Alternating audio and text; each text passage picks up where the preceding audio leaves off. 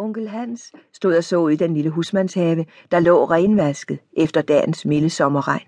Han trummede satte på ruden, mens han brummede. Nogle skridt bag ham stod Trine, konen i huset.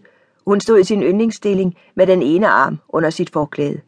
Hendes friske, let bevægelige ansigt udtrykte spænding og bevægelse. Hendes mand, Niels Husar, sad ved bordet. Han var i modsætning til Trine fuldkommen rolig og bakkede på sin pibe. I en stol ved vinduet sad fløjtespilleren Martin Vest. Hans skarpskårende ansigt havde et bestemt udtryk. Bare jeg vidste, hvad du sidder og tænker på, sagde Trine og så på ham.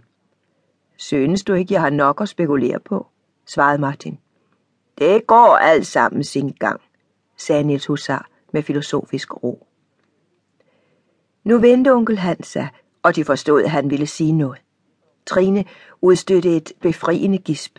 Når onkel Hans talte, kom tingene altid i orden. Onkel Hans var ganske vist en aristokrat, som egentlig slet ikke hørte til i den lille husmandsverden bag skoven, og alligevel var det ham, der styrede næsten alting. Så bliver du her altså, og overtager brohuset, sagde onkel Hans og så på fløjtespilleren. Det gør jeg, svarede den unge mand. Forstråden ved, det var min mors ønske. Det er sandt, Martin, men lad dog være med at kalde mig forstråd. Alle her i skovtoften kalder mig bare onkel Hans. Husk på, at vi skal være demokrater her til lands. Titlernes tid er forbi og vender aldrig tilbage, svarede onkel Hans. Men lad os sætte os et øjeblik, vi har meget at tale om. Nej, Trine, du og Niels må endelig blive. Onkel Hans så på Trine, som gjorde mine til at gå. Hvis Martin tænker på at blive her, er det jer, som først og fremmest skal hjælpe ham. Onkel Hans gjorde et rask skridt hen mod bordet. Pludselig stansede han og holdt sig på sit højre lår. Au, råbte han. Ged pokker havde den forbandede gigt. Nå, lad os ikke tænke mere på det. Vi må se at komme i gang. Jeg tænker, der er en del, du vil spørge om. Og der er også lidt, jeg vil sige til dig. Onkel Hans satte sig ved det lille firkantede bord. Martin satte sig ved siden af Niels Husar på bænken bag bordet. Allerførst må jeg bede dig sige onkel Hans og du. Husk, jeg har kendt dig fra du var en lille dreng. Dengang var de skovrider og en stor mand. Men når de nu giver mig lov, vil jeg gerne sige du.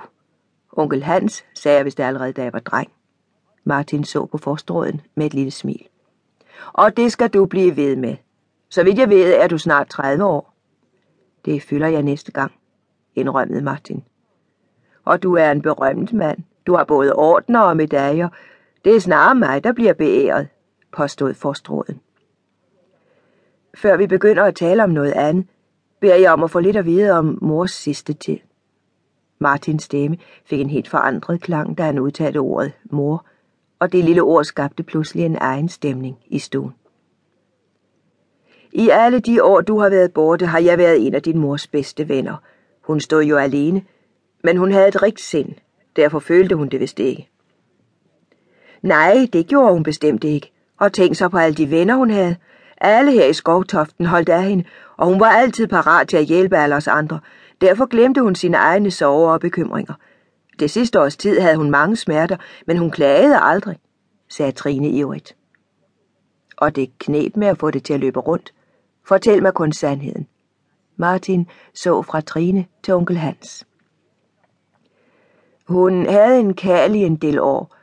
Jeg tror nok, han narrede hende, svarede onkel Hans efter en lille pause. Han var en stor kæltring, fnyste Trine.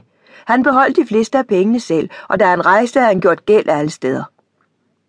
Det var godt, han kom bort, sagde forstråden.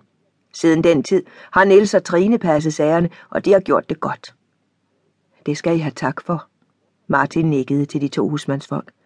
Men mor kom vel ikke til at mangle noget? Nej, sådan ligefrem mangle kom hun ikke til. Trine nølede lidt. Fortæl mig blot alt rent ud, bad Martin barsk. Din mor var nøjsom, og det sidste års tid knep det lidt med kontanterne. Hun ville ikke gøre gæld, til du kom hjem. Hun kunne sagtens have lånt penge, men det ville hun ikke. Så kom hendes sygdom. Den kostede hende meget, forklarede Trine. Stakkes mor, udbrød Martin. De to ord gjorde indtryk på dem alle. Trine havde været vred på Martin før.